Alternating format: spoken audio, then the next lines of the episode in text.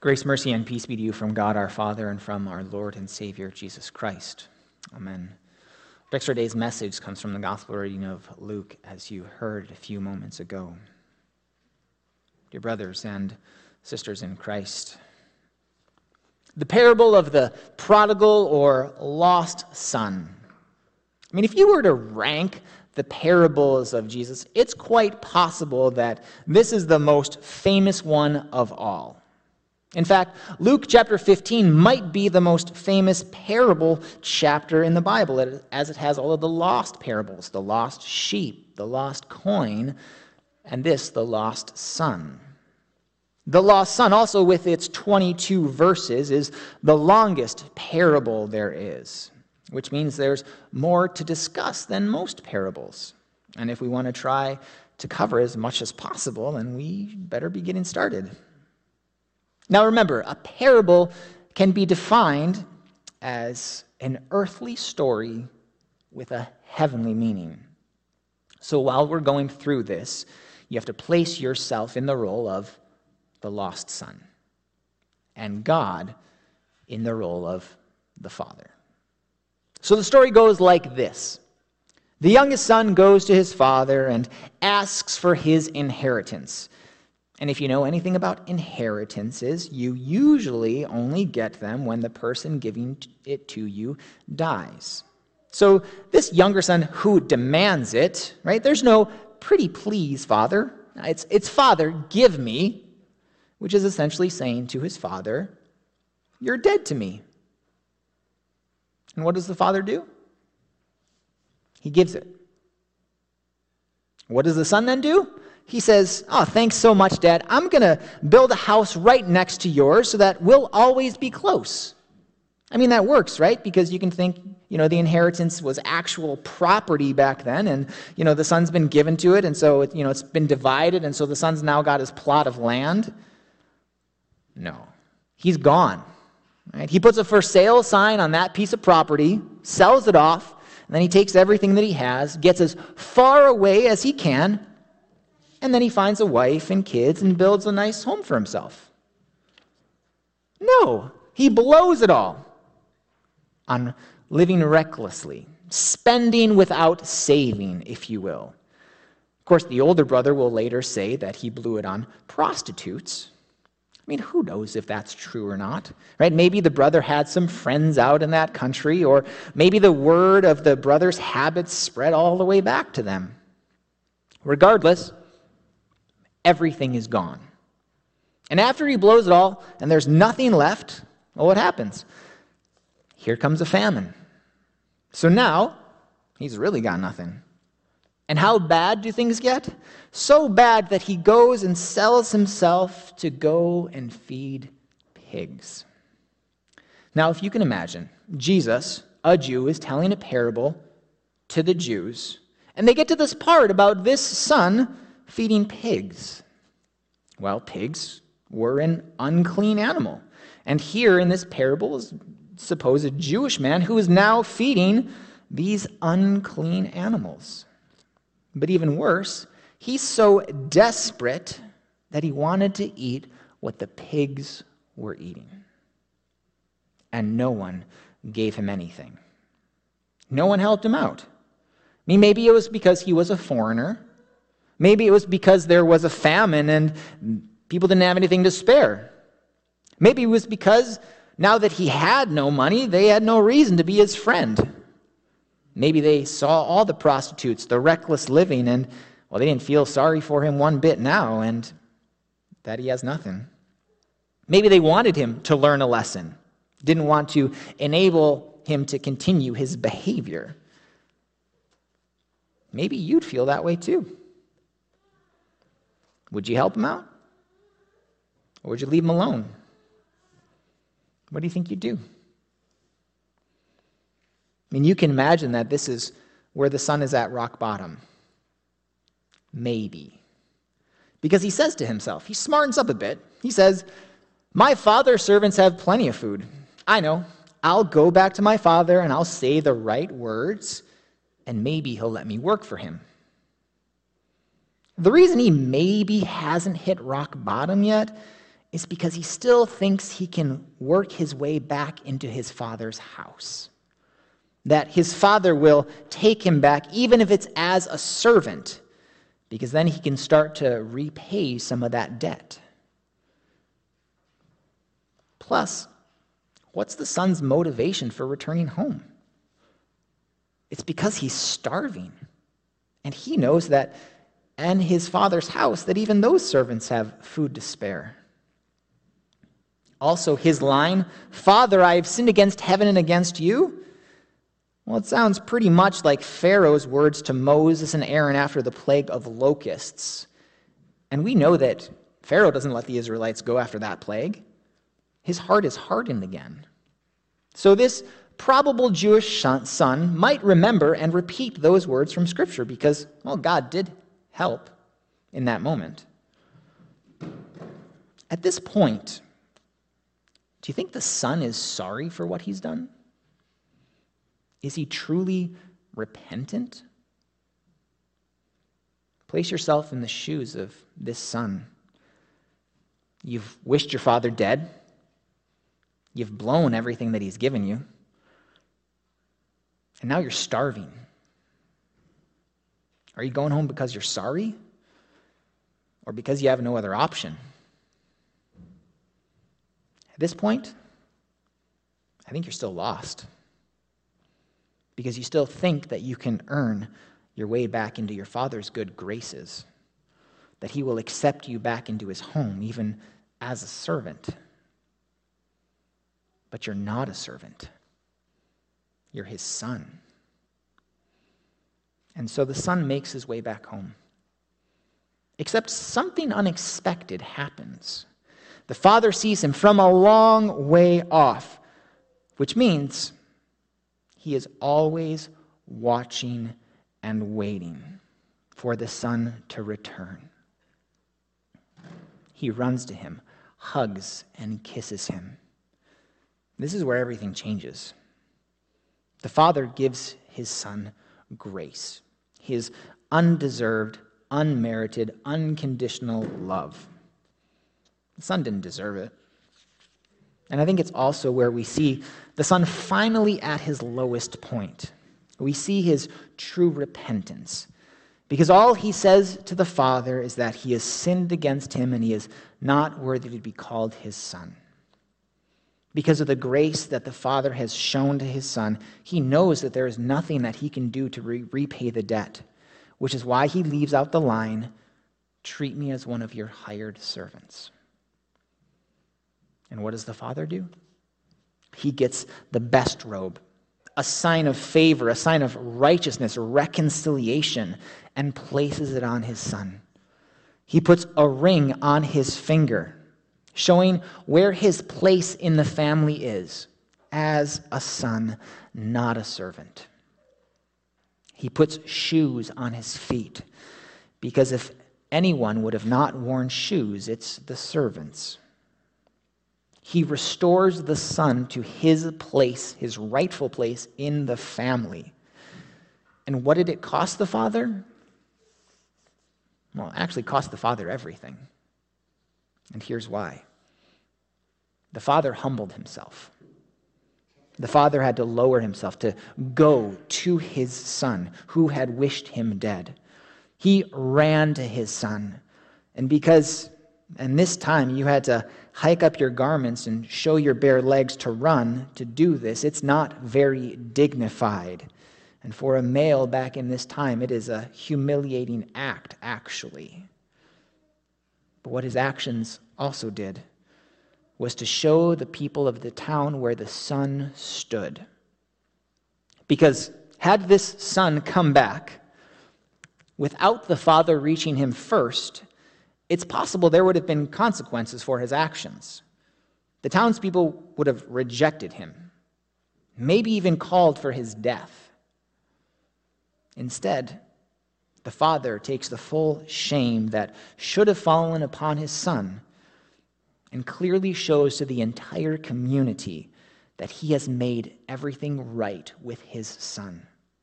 As they walk through the streets of the town with his robe and ring and shoes on. You see, this parable, it's not about the Son, it's about the costly efforts of the Father. This loving Father who graciously gives the Son what he doesn't deserve his share of the inheritance. And then he lets his Son go, he gives him the freedom to turn away and run. But he's always there, watching and waiting. And when that time comes, he does everything to keep that son safe, to protect him as a loving father does, and in the end, to restore him as his son. And that's why they celebrate. It's not about the son. Remember, the town doesn't want him back. Imagine you've treated your parents like this youngest son. You think the people in your neighborhood would want anything to do with you after that? I mean, if you were a neighbor, would you go to the party if it's about the son's return? This welcome party for the son? I wouldn't. And that's how you know that the party is about the father, not the son, because the townspeople are there. It's not that the son is lost and is found, that he is dead and is alive. Rather, hear it like the Father speaking. This son of mine was lost, and I found him. He was dead, and I brought him back to life. And that's how we know that the Father is God, and we are the Son. We are sinners, just like the Son. Now, maybe we haven't wished our parents dead but God's word does say that if we have hatred, we commit murder. Have you ever hated somebody before? No? Okay. Ever shown disgraceful behavior to someone? Treated them poorly rather than with kindness? No? Okay. Ever said to God, I don't need you. I don't want you. I can take care of myself? No? Okay. Ever taken any of the blessings that God has given you and wasted them?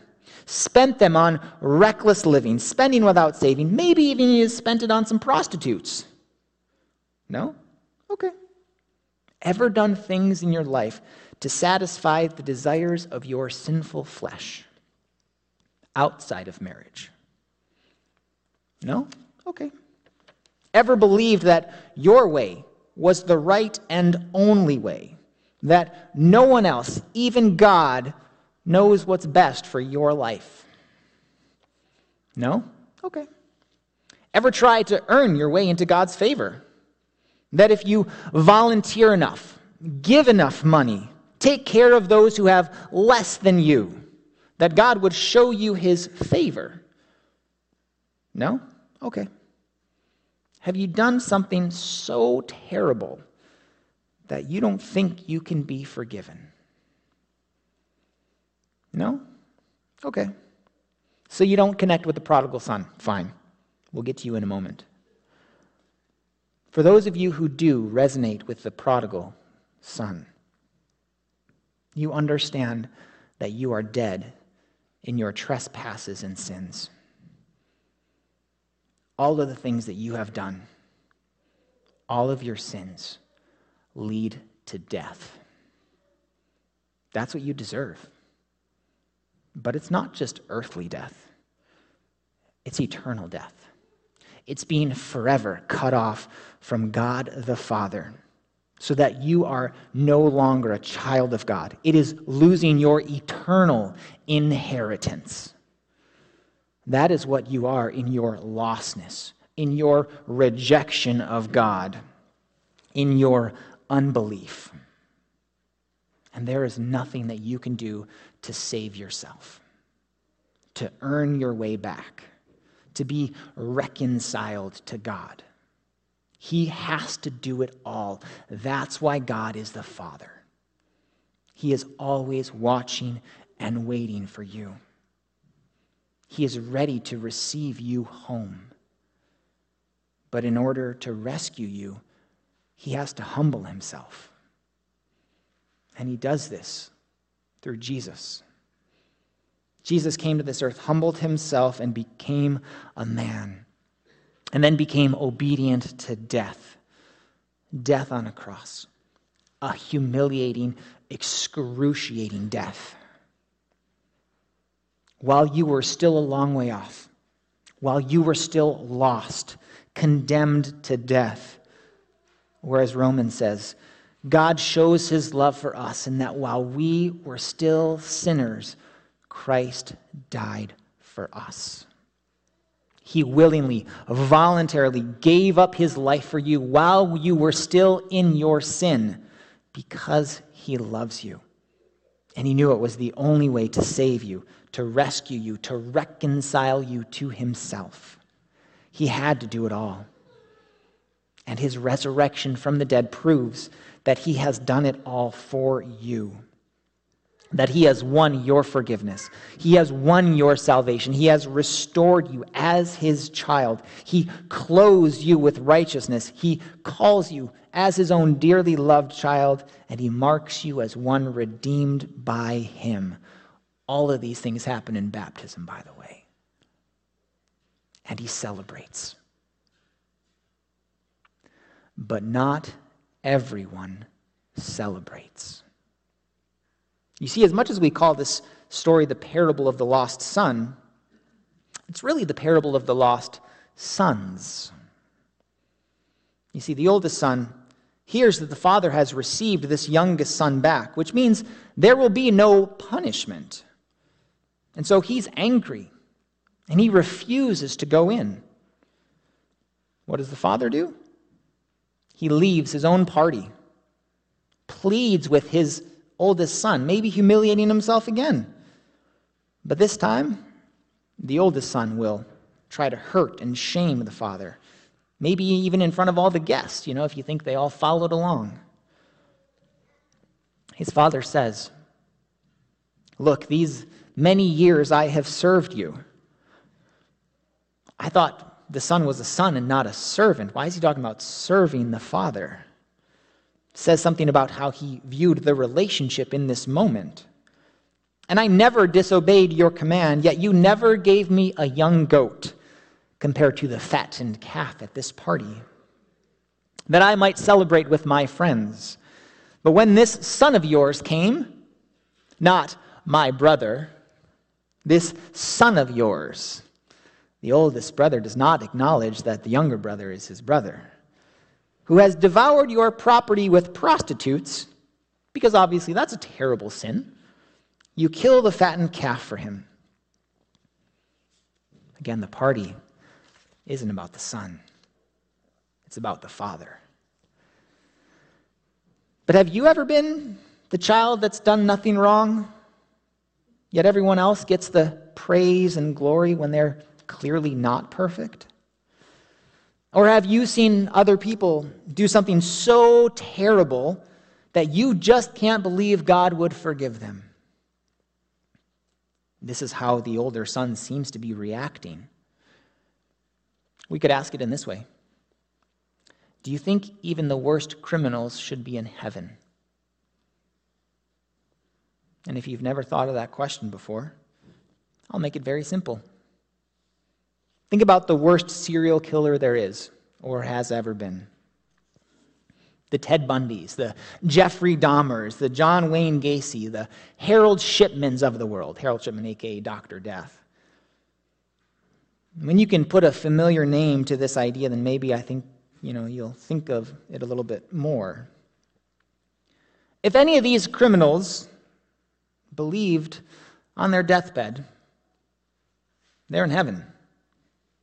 End of story. How does that make you feel? Do you think justice has been served? Did they get what they deserved? If there's something inside of you that just doesn't feel right about the fact that someone who could have recklessly killed so many people could still be allowed to be in heaven, then maybe you're just like the older son. Maybe you're living under the same roof as the Father, as God, and you think you're good, but you're actually lost. And again, we see the love of the Father, who had given his Son everything his share of the inheritance when he hadn't demanded it like the youngest. And then he leaves his own party to reconcile to the Son. But unfortunately, you don't get the resolution that you do with everything else that happened in Luke chapter 15. Remember, the lost sheep is found and it's brought back to the flock. The lost coin is found and the woman celebrates. The lost son, the youngest one, is found and welcomed back into the family. The other lost son, at the end of the parable, is still outside the home. Sometimes the lost stay lost, and that's on them. No matter how hard God tries to bring them back, no matter, he, no matter what He does, some still reject. But that doesn't mean God isn't watching, He isn't waiting, He isn't trying to do everything that He can, that He isn't working to bring about repentance to give the gift of faith to believe because it's not your work, it's His. We're all lost. We're all dead in our trespasses and sins. And in our lostness, God runs to you. He hugs you. He kisses you. And He lays down His life for you. He gives you faith brings you to repentance. And ultimately, he brings you to be home with him forever. You were dead, and he brought you back to life. You were lost, and he found you. Amen. And now the peace of God, which passes all understanding, guard your hearts and minds in Jesus Christ, our Lord and our Savior. Amen.